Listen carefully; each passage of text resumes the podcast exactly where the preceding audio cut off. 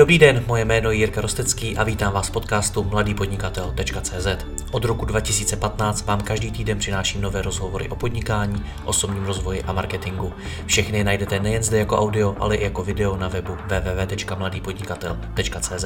Pokračovat v mé tvorbě mohu i díky partnerům. Jedním z partnerů je i Inicio Akademie, online kurz, který vám pomůže získat více zákazníků skrze internetový marketing, sociální sítě a PPC reklamu. Vyzkoušela ji již více než tisícovka českých a slovenských podnikatelů. Přidejte se mezi ně a vstupte do Inicio Akademie. Děkuji vám za váš čas a neváhejte mi napsat na jiry případně na Facebooku. Užijte si poslech.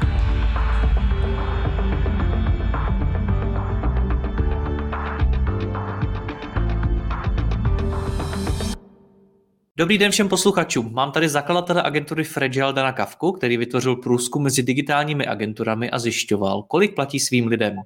Jaké jsou tedy platy v českém agenturním rybníčku a jak se liší napříč zemí, si budeme povídat v tomto rozhovoru. Dane, já tě vítám, ahoj.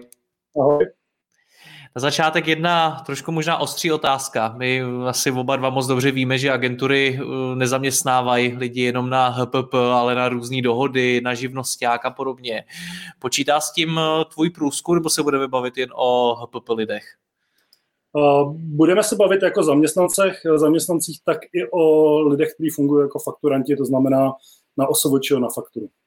To znamená, že ty, ty čísla, které budeš říkat, tak jsou čistý, hrubý, jak je máme vnímat?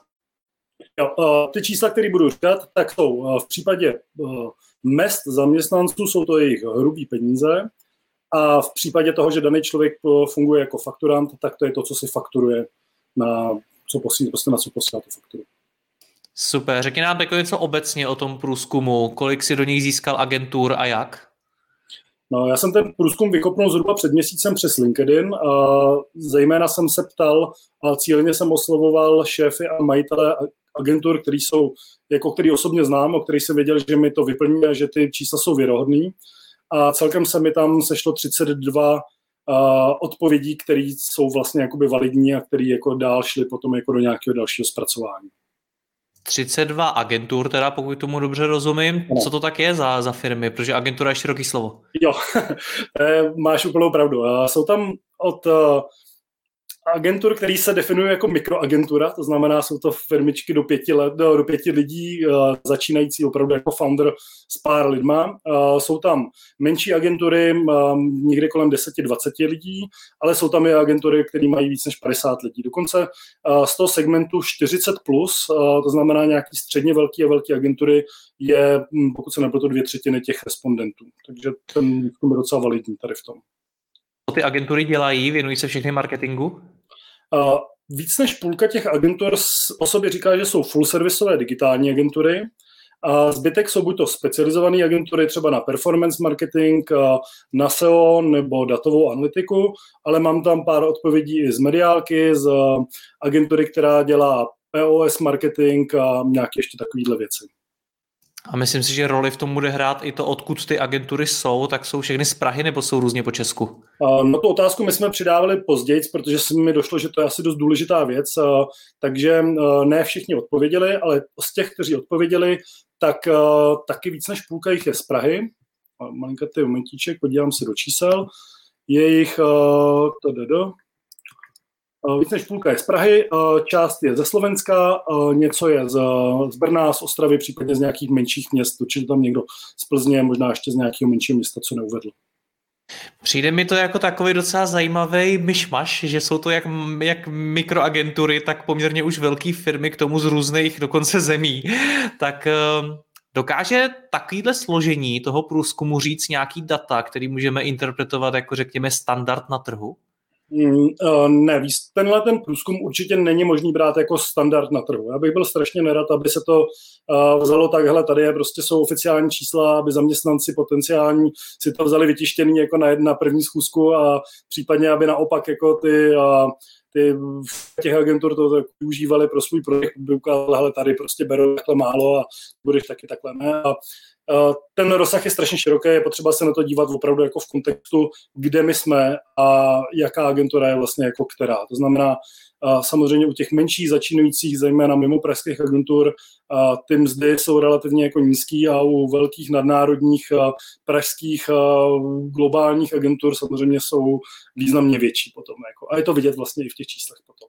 No. Takže ty čísla pro nás mají být co? Má to být jenom inspirace, nebo co to, vůbec si z nich mám odnést? Jo, já to tak jako by beru jako vlastně inspirace, abych se podíval a dokázal sám sebe nabenchmarkovat, kde se vlastně pohybujeme my jako agentura a dát si to vlastně do toho nějakého širšího, širšího měřítka. Opravdu jako nechtěl bych porovnávat to, jestli Eh, ředitel ehm, agentury, která má 15 lidí hm, ze Znojma, má mít stejný plat jako ředitel v nadnárodní mediálky, která má miliardový obraty, obrovskou zodpovědnost a sídlí v Praze a je to korporace. Tak tam prostě opravdu ty rozdíly jako jsou poměrně velké.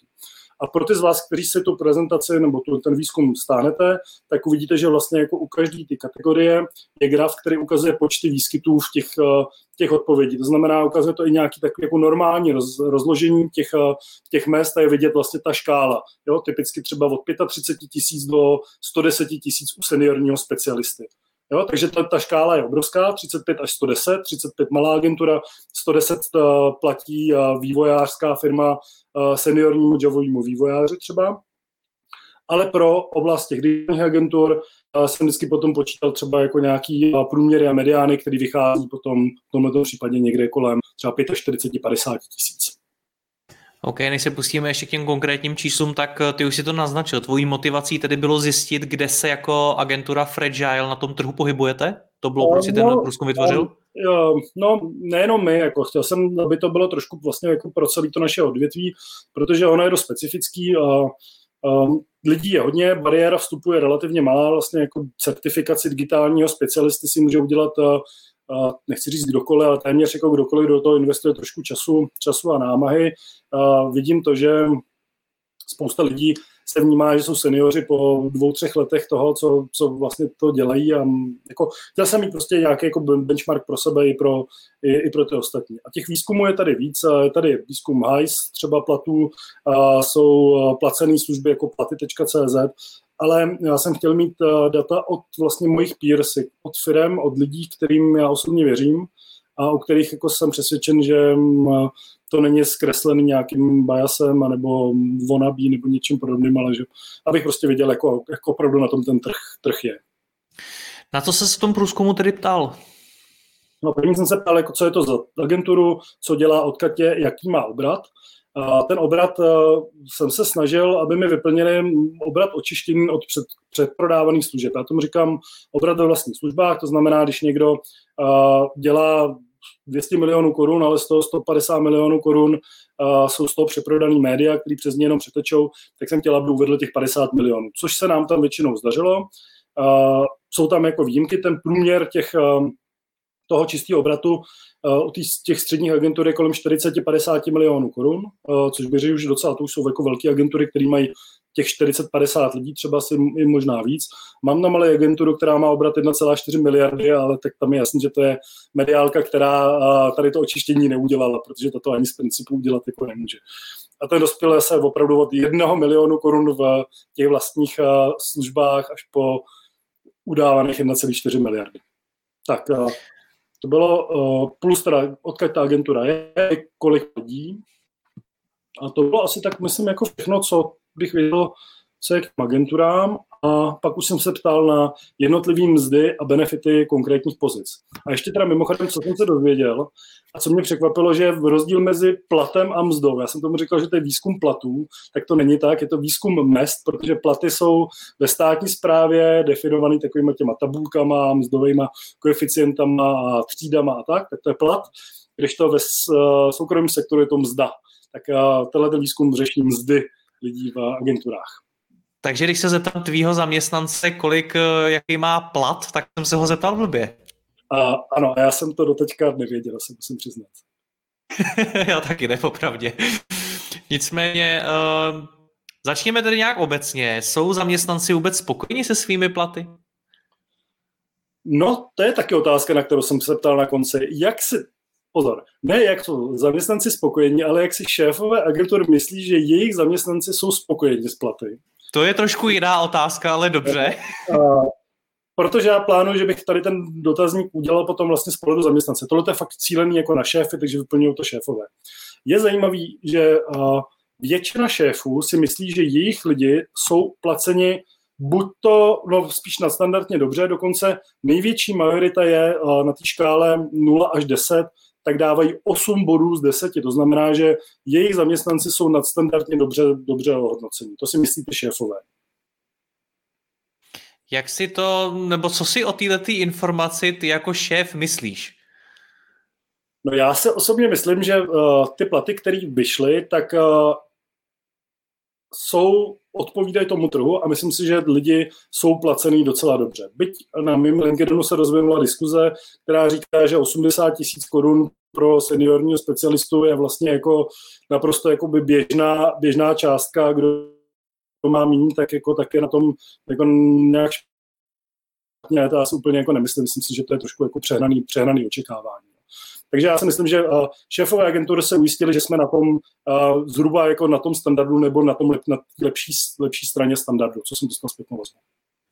Já jsem se na to ptal proto, jestli si myslíš, že právě šéfové uh, těch firm žijou v nějaké představě, že ti zaměstnanci jsou lépe placení, než ve skutečnosti jsou v porovnání s tím trhem, jestli mi rozumíš. Rozumím, no. Uh, já to bral jako za sebe, já jsem rozhodně neměl, neměl představu, že naši lidi jsou přeplacení, my jsme nikdy neplatili nějak významně víc než trh, jako spíš míň a, a hrali jsme to na dobrou firmní kulturu a nějakou pospolitost a podobně. To jsem se vlastně taky potřeboval, potřeboval ověřit. No. A, ale zase ukazuje se dost často, že ti, kteří uvádějí, že jejich lidi jsou spokojení, to znamená, jsou na té škále 7, 8, a podobně, tak platí vlastně jakoby víc, než je ten průměr nebo, nebo medián. Takže asi jako nějaká vazba tam bude. Na druhou stranu uh, byl tam jeden případ, uh, který říkal, naši lidi jsou velmi nespokojení a ty lidi si vydělávali opravdu jako nadstandardní peníze. No, jako opravdu nadstandardní. Takže není tam to jako zase úplně stoprocentně ta, tady ta přímá úměra. Co si myslíš, že to je to vnímání toho, jak jsme dobře placeni ve firmách ovlivňuje? Protože evidentně to, jak je to na trhu, jaký je standard, to není. Já si myslím, že to hodně ovlivňuje eh, to, v jaké společnosti vlastně lidí se daný zaměstnanec pohybuje. Můžu říct prostě příklad opravdu jako těch eh, menších agentur začínajících eh, v Ostravě, dělají super práci a tam ty lidi jsou vlastně jako spokojení s platama nebo s mzdama, který by v Praze byly jako nekonkurenceschopný, ale v dané lokalitě, v daném kontextu vlastně jako je to velmi dobrý nad, nadstandardní plat. Když to, když děláš v agentuře, děláš x let, uh, znáš těch agentur, už jsi tím prošel x agenturama, uh, všechny sídlí kolem tebe v Praze v Olešovicích nebo, nebo někde na, kolem kolem manděla nebo tak, obejdeš si to a všichni ti říkají, jaký dostávají peníze, tak najednou potom, jsi v bublině, že opravdu jako 100 tisíc je málo. Jo? Tak, jako, tak to myslím si, že asi ovlivňuje úplně nejvíc. Tady. Dobře, po internetu koluje mnoho informací, konec konců ty zdroje si i ty sám zmínil o tom, kolik stojí třeba marketér. Tak zjistili jste něco nového? Já to zkusím zrekapitulovat a každý ať si přebere, jestli je to nový nebo, nebo ne. Tak okay. ptal jsem se, na, jako první otázku jsem se ptal na to, jaký je, jaká mzda a benefit seniorního specialisty, člověka, který opravdu jako už tu práci umí, má nějakou míru zodpovědnosti, má svůj třeba nějaký úplně mikrotým, který vede, a opravdu jako je, je, je senior. Jo. Tak ten rozstřel, jak jsem říkal, je 35 až 80 tisíc korun u u mzdy, případně 40 až 110 tisíc korun u, u fakturantů, s tím, že ty průměry se pohybují někde kolem 47 až 52 tisíc u mzdy a šede, kolem 60 tisíc, 57 až 60 tisíc u, u toho fakturanta. Jo? Což bych řekl, že je pro některé agentury třeba i relativně jako dost. Jo? 50 tisíc plus na platu, je jako relativně velký mzdový náklad. Už je prostě 80 přes 80 tisíc korun, který ta agentura musí zaplatit. A to si myslím, že už je jako taková jako hranice, kdy dává smysl, uh, kolik vlastně ta agentura může tomu danému člověku zaplatit. To taky potom v tom výzkumu jako je, je zmíněno. No. Takže to byly, to byly ty specialisti. Pak jsem se ptal na to, kolik bere account manager. To znamená člověk, který má na starosti vlastně jako styk s klientem, řízení, dost často řízení těch projektů, je zodpovědný vlastně za jejich finanční úspěch a naceňování a podobně. U těch menších agentur tady ta pozice většinou nebyla obsazená, buď to, to dělali ty specialisti, nebo to dělal nebo to dělá někdo, ten zakladatel, nebo někdo z toho v pozovkách managementu. Uh, u těch větších agentur uh, ti accounti mají zhruba 52 tisíc medián, 57 tisíc průměrně tu mzdu, kdy tady vidím dva paterny nejvyšší, 40 tisíc, 60 tisíc a 70 tisíc, takže tři vlastně. A těch 70 tisíc bude platit pro velké agentury z Prahy, 40 tisíc bude platit pro nějaký jakoby menší performance agentury. Takže to je zhruba jako tak ten standard, co vnímám. Ve chvíli, kdy lidi fakturujou, tak se to trošičku posouvá a je to spíš nějakým 60 tisícům na faktury. A, což taky si myslím, že je nějaký prostě plus minus jako to, co, to, co ten trh dává a zase tam se to pohybuje od 35 do 90 tisíc třeba. Jo. A jenom pro představu, a nějaký benefity typu prostě mm, stravenky, auto, výuka, nevím co dalšího, jako příspěvky nejrůznější. Tady jsou průměrně 2,5, na, teda pardon, medián 2,5 a průměrně 4,5 tisíce u těch accountů. Ještě, Dané, jestli tě můžu poprosit, pojďme vysvětlit jednu věc. Věřím, že mnoho posluchačů si v tom třeba nemusí být jisto. Co to je, jaký je rozdíl mezi tím průměrem a mediánem? No, průměr je vyloženě aritmetický průměr, který spočítá počet těch výskytů udělá z průměr. Medián je nejčastější hodnota. Ten medián je pro příklad průměrná mzda, já teďka nevím z hlavy, jako, jak to je úplně přesně, ale průměrná mzda byla třeba 34 tisíc korun v České republice, ale medián mest byl pod 30 tisíc, třeba 29 tisíc. Protože ve chvíli, kdy v tom vzorku, který se analyzuje, se objeví nějaký extrémy, ať už nahoru nebo dolů, takže třeba někdo, kdo je velmi dobře placený, tak dokáže ten průměr, ten jeden člověk jako velmi vytáhnout. Představ si, že bere, já mám tam 10 lidí, kteří mají 50 tisíc a jeden, který má 200, tak ten z 200, ten to vytáhne, že ten průměr bude najednou třeba 70 nebo něco takového. Ale medián bude 50, protože nejčastější, nejčastější ta hodnota je 50. Takže vždycky je potřeba se na to podívat na obě dvě ty, ty hodnoty. Ten medián mně přijde takový, jako že je víc vypovídající než, než čistě aritmetický průměr. Zaujala mě jedna věc a myslím si, že jí řada lidí třeba mimo agentury, třeba dejme tomu ze světa e-shopu a podobně neví a že je může překvapit, je, že On vlastně account manažer možná stojí víc než ten senior specialista a přitom mi přijde, že dost často je představa taková, že account je levnější než ten, než ten seniorní specialista nad ním. Hmm. Já myslím si, že account může být levnější jako ve chvíli, kdy je to juniorní člověk, který nastupuje a nemá úplně ty zkušenosti. Na druhou stranu account manažer je vlastně ten jeden z těch jako nejdůležitějších lidí, protože on je strategem té spolupráce. On velmi často ty věci vymýšlí, neříkám, že jako do, domýšlí úplně do detailu, to už je úloha toho specialisty, ale on vymýšlí tu strategii, on vymýšlí vlastně ten biznis který zatím je, aby to fungovalo pro klienta, aby to fungovalo pro tu agenturu. Takže to jsou lidi, kteří mají velkou zodpovědnost, dost často ještě jsou, jsou sami projektoví manažeři těch jednotlivých projektů, takže oni, mm, to je takový nevím kolika, desetirukej šiva, který uh, musí být opravdu jako super nadaný, aby to všechno zvládal. Takže ty peníze si určitě zaslouží. A možná mě překvapila na tom eh, jedna statistika, kterou ty si tam zmínil a možná mi ji vysvětlíš, a to, že ten account manažer dostává na těch benefitech průměrně víc než eh, ten seniorní specialista. Čím to je zase? První by mě napadlo, že ten seniorní specialista bude daleko dražší právě z hlediska třeba, třeba jeho vzdělávání a podobně. Já si myslím, že vzdělávání tady do toho úplně jako by se nezapočítávalo. Takový to vzdělávání, co člověk potřebuje pro svoji profesi. Je to takový uh, benefity typu uh, chci se naučit háčkovat a platí mi to firma, tak to už, jako, to už padá do benefitů. Uh, a u těch account manažerů je to vyšší podle mě, protože uh, oni uh, mají auto k dispozici dost často, aby mohli jako jezdit a to, to auto třeba vlastnímu použití, takže, takže asi to bude tady tím, případně nějaké ještě další benefity, které teďka nevidím. Dobře, ty si tam potom zkoumal další skupinu lidí a to je team leader? Tak team leader to jsou lidi, kteří většinou jsou nějaký seniorní specialisti, kteří nejdou expertní cestou, ale jdou cestou vedení týmu. To znamená, znají tu problematiku uh, velmi dobře a zároveň mají schopnosti vést nějaký tým jako na úrovni 4, 6, 8, 10, 10 lidí. Tak uh, ty tým lídři většinou, samozřejmě ty paty mají o trošku větší, ale ne zase o tolik, to mě překvapilo. Je to někde kolem 60 tisíc platu, a nejčastější plat teda 70 tisíc korun, co koukám, a, a pardon, platu mzdy a ve chvíli, kdy fakturuje, tak je to někde 61 až 66 tisíc korun, takže dejme tomu 65 tisíc korun. A ty benefity mají velmi podobný, co county, možná trošičku, trošičku větší. Tak, potom tam byli C-level uh, výkonní manažeři v podstatě. Ano. Uh, C-level to, to jsou lidi, kterým já říkám, jsou součástí nějakého boardu, to znamená, už mají jako velkou zodpovědnost. Je to člověk, který je uh, typicky zodpovědný za kompletní finance, je to člověk, který je zodpovědný za vedení toho klientského, ekonomického týmu třeba nebo něco podobného.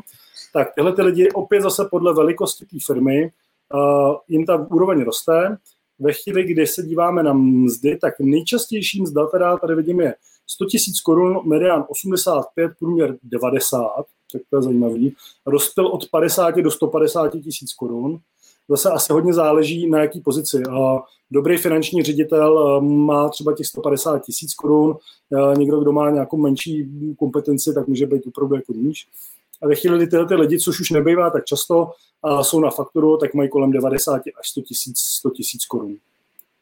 A ty benefity jim jdou nahoru a 5 tisíc vlastně už je nějaký minimum, ale dost často mají 10, 15, 20 tisíc korun, protože mají nějaký mm, třeba fondy pro svoje jako občerstvení, mají lepší auta a podobně. Pak mě zaujala další skupina, tam byl jeden zajímavý rozdíl, protože tou další skupinou jsou tedy CEO, ředitelé firm. A tam vyšla zajímavá věc, když si teď říkal, že nejčastějším mzdou u C-level manažerů je 100 tisíc korun, tak u těch CEOs je to 90 tisíc korun podle těch uh, tvých grafů v té prezentaci. Jak no. je to no. možný? Uh, já si myslím, že to je daný tím, že uh, odpovídali šéfové, majitelé agentur a spousta z nich eh, k tomu přistupuje tak, že ten biznis buduje. To znamená, oni sami, a já jsem příkladem, já jsem dlouhou dobu, no vlastně celou dobu trvání jako agentury, já jsem měl podstatně menší vlastně mzdu než mý kolegové, to takže významně, jako nechci říct řádově, ale několikrát třeba se podobně. Protože vlastně já jsem budoval tu agenturu, bral jsem si minimum, co bylo potřeba a zbytek jsem investoval vlastně do toho, do toho biznesu. Takže to se tam projevuje. Jsou tady tě tací, kteří mají 0 korun nebo 25 tisíc korun nebo 40 tisíc korun a podobně, uh, ředitelé agentur. Nicméně uh, jsou i tací, kteří mají 200, dokonce jeden 300 tisíc korun plat. No, takže tam je to rož mzdu, ne plat. Tam je to opravdu jako hodně široký, tady to, to rozpětí. No co si teda zjistil ještě dalšího u ředitelů firm? No, že u těch, kteří ty mzdy mají nízký, tak dost často se to kompenzuje nějakýma velkýma benefitama. Dovedu si představit, že prostě má hrazený v podstatě jako svůj život, jako jde na náklady firmy. Je to daňově výhodnější a jako vlastně i pro tu firmu, i pro toho, i pro toho CEO majitele je to fajn. Zase ve chvíli, kdy tady ten, ten člověk řídí nějakou velkou společnost, tak už tohle jako vlastně úplně jako není, není možné. Takže asi tohle to si myslím, jako, že je zásadní. A když jsem se ještě jako do poznámek, mi tam, mi tam lidi psali, co si myslí, jako, že je vlastně nějaký férový plat, bez ohledu na to, kolik jako oni sami berou, tak ten férový plat jako velmi často se zmiňovali kolem 200 tisíc korun měsíčně, jako zařízení nějaký jako větší nebo velký agentury. Co si o tom myslíš ty? Ty jsi zmínil, že jsou tam i lidé, kteří vedou firmy a mají plat, nebo mzdu, teda teď se budeme oba dva opravovat, mzdu 0 korun. Na druhou stránku říká se, že člověk, když zakládá firmu, tak by nejdřív měl zaplatit sebe a potom až ty další lidi. Tak jak to vnímáš ty? Já to slyšel, tenhle ten názor taky a já jsem si, že tady to je strašně důležité, když, když uh, se počítá s nějakým jako exitem, jo? protože ve chvíli, kdy uh, ten majitel té firmy si neplatí peníze, tak je to ve v podstatě jako obrovský benefit té firmy. A teďka otázka, jako jak on s tím naloží. On to může vlastně v uvozovkách jako projíst a nevyužít tady tu jako svoji úsporu, a nebo naopak eh, to, že si ty peníze nebere a investuje zpátky, tak to bere opravdu jako investice a tu firmě to umožní růst. To znamená, já nejsem rozhodně proti tomu, já sám jsem šel stejnou cestou, brát si minimum a investovat maximum do, maximum do té firmy. Na druhou stranu, ve chvíli, kdy ta firma se prodává, tak už potřebuje mít uh, toho ředitele ohodnoceného vlastně jako na standardní jakoby běžný, běžný tržní úrovni, protože ten původní majitel tam nejspíš jako nebude, přijde někdo jiný a ten už ty tržní peníze stát bude. Když, se, když jsem ta čísla poslouchal, nebo jsem si je prolížel v té prezentaci, tak mi přijde, že ty si zastihnul v tom průzkumu agentury v různých fázích svého vývoje. Agentury, které jsou relativně ještě na začátku, i agentury, které jsou fakt už rozjetý velký biznesy. Tak tyhle ty čísla, které tady interpretujeme, eh, na koho teda padají? Padají spíš na ty rozjetější biznesy, všechny ty, ty průměry a podobně? Ale já si myslím, že když se podívám na to, kolik mám těch respondentů, a když nadpoloviční, nadpoloviční většina jsou full service digitální agentury, které mají víc než 40 lidí, tak spíš uh, ty čísla padají jako do tady té kategorie. Jo? To znamená, ale díky tomu, že v těch grafech je vidět ten celkový rozpil, tak si myslím, že každý se tam vlastně jakoby může najít a hrozně záleží opravdu, odkud jste, v jaký jste fázi, jaký máte lidi, co ty lidi vlastně potřebují. Jo? A úplně něco jiného je agentura, která staví na partě mladých lidí, kterým je 20, 25, 30 do 30 let a něco jiného, než tam máš 45 letý který živí, platí hypotéky, školy a podobně, samozřejmě ty potom ty nároky jsou jako úplně, úplně jiný. Takže hledejte v tom jako spíš sami sebe, ne, že tohle je nějaká jako mantra, takhle to je a takhle to bude vlastně u nás. Ty jsi s tím průzkumem přišel v době, kdy řada agentur samozřejmě i z důvodu covidu eh, snižuje platy nebo propouští zaměstnance a podobně. Tak eh, jsou eh, ty čísla ve tvý prezentaci, ve tvém průzkumu covidem nějakým způsobem poznamenaný? Ale myslím si, že ne. A co, co tak jako sleduju, tak v oblasti digitálních agentur nedochází tady k tomu, že by naopak lidi jako nechtějí vlastně přecházet, chtějí mít jako svoje jistý, svoje jistý peníze a nějakou jako stabilitu. A, a nevidím tolik, že v obaru digitálního marketingu by nějakým způsobem klesaly vlastně jako uh, očekávaný peníze pro, pro lidi. V jiných oborech, které jsou tím chycený víc, to znamená freelance, obecný marketing, možná nějaká kreativní grafika a podobně, tak tam si myslím, že došlo k významnému poklesu, který odhaduje kolem třeba 20% od toho, jaká je realita, co lidi reálně potom dostanou třeba. Zeptal jsem se na to i proto, že v rámci průzkumu si zjišťoval i to, zda platy rostou a tak mě zajímá, jestli se teď spíš nevyplatí ptát na to, jestli platy klesají. Tak obecně, jak se vyvíjí tedy? Eh, já si myslím, že platy neklesají. Eh, platy pro letošek, příští rok spíš tak jakoby zamrznou. Eh, možná se přesunou větší část do nějakých výkonových složek, to znamená, tam, kde se bude dobře dařit, tak tam ty platy mohou růst a pokud ne, tak vlastně tak lidi budou na tom podobně vlastně jako ta agentura. Jo? A já jsem se vlastně ptal uh, na to, jak, uh, jak vlastně přistupují k navyšováním mest ty firmy, tak většina mzdy navyšuje, když je potřeba, což většinou je tehdy, kdy ten daný zaměstnanec nejvíc křičí jako a žádá o navýšení. A když už to fakt nejde, tak zvednou. Tak to dělá, to dělají jako všichni. Potom téměř skoro všichni uh, dělají uh, nějaký pravidelný pohovory a na základě těch pohovorů, na základě nějaké kariérní cesty a splnění nějakých benchmarků, milníků v té kariérní cestě, pak navyšují lidem, uh, lidem platy. No a je pár agentů, kteří to navyšují automaticky, hele, je nový rok, tak navýšíme všem prostě tady o inflaci nebo o pět tisíc nebo tak, tak to, tak, i takový tam jsou. Rád bych ještě srovnal jednu věc a to jsou ty uh, typy úvazku, uh, formy úvazku. Uh, dost často slyším takový názor, že když budu na fakturu, když budu jako OSVČ pracovat pro tu agenturu, tak si vydělám víc. Uh, prokázalo se to v tvém průzkumu? Hmm, trošičku jo, ale ne tak výrazně. Uh, jsou agentury, které nedělají uh, rozdíl v tom, kolik uh, jako na papíře vlastně jako ten člověk má. To znamená, jestli má 50 tisíc nebo 50 tisíc na fakturu. Je to jako na každém z nich, aby, aby si vybral. Na druhou stranu jako realita je taková, že člověk na fakturu prostě je trošku daňově úspornější, to znamená při stejných nebo srovnatelných firmních nákladech si může odnést jako o něco málo víc. Ale ten rozdíl není úplně až tak jako markantní, když se podívám 60 versus 65, 57 versus 60, 52 versus 60, no, jako jsou tam jako v řádu tisícovek, dejme tomu. Ale není je to, to x tisíc měsíčně. No, je to pár tisíc měsíčně.